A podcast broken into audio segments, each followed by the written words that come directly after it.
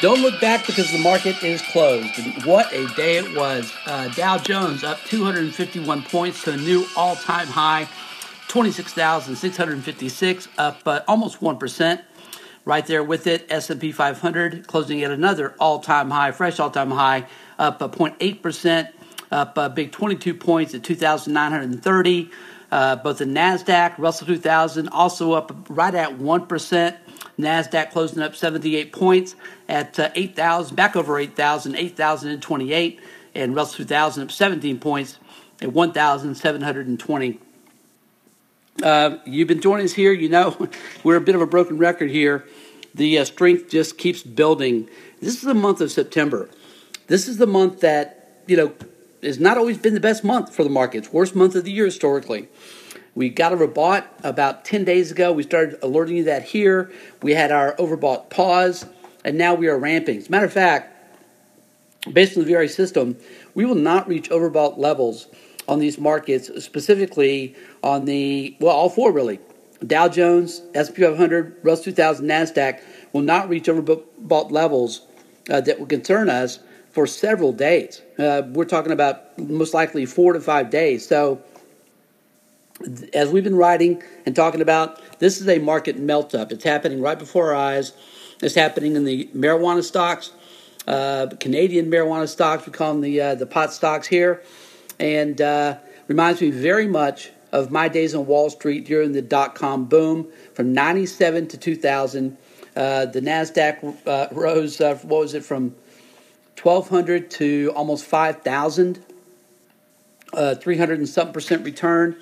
And of course, any number of stocks, several hundred stocks, were up over a thousand percent. I mean, this is this is crazyville.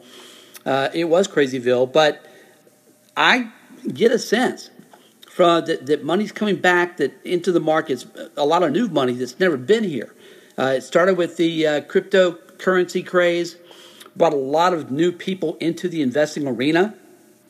Now, a lot of that hot money has gone into Canadian pot stocks. Uh, Tilray had another crazy day today.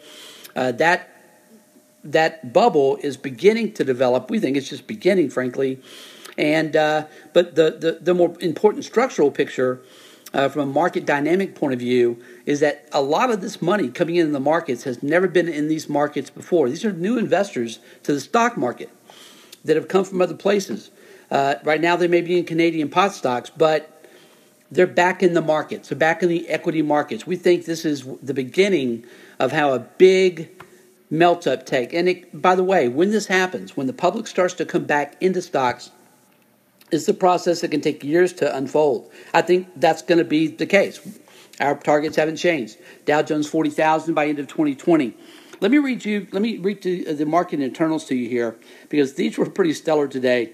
Um, in advanced decline was six thousand to twenty five hundred. That's two two point four to one. Uh, volume was, if I read my own handwriting here, volume was 1.9 billion shares on the buy side. Uh, these are stocks that closed green to 450 losers. That's a four to one ratio. And uh, new new 52 highs to lows. 379 to 218. Again, very, very good numbers today. Uh, we've now had 15 of the last 19 days on the VRA investing system that have seen positive market internals. Uh, this is uh, this is just ultra strong action. Nine out of 12 VRA screens remain bullish, and frankly, we see very little that's going to slow this market down. We'll let you know when we reach overbought levels. In the meantime, feel free to join us anytime. We'd love to have you here with us, at the VRA. Go to VRAinsider.com. Again, that's VRAinsider.com. Uh, until then, we'll see you back tomorrow after the close.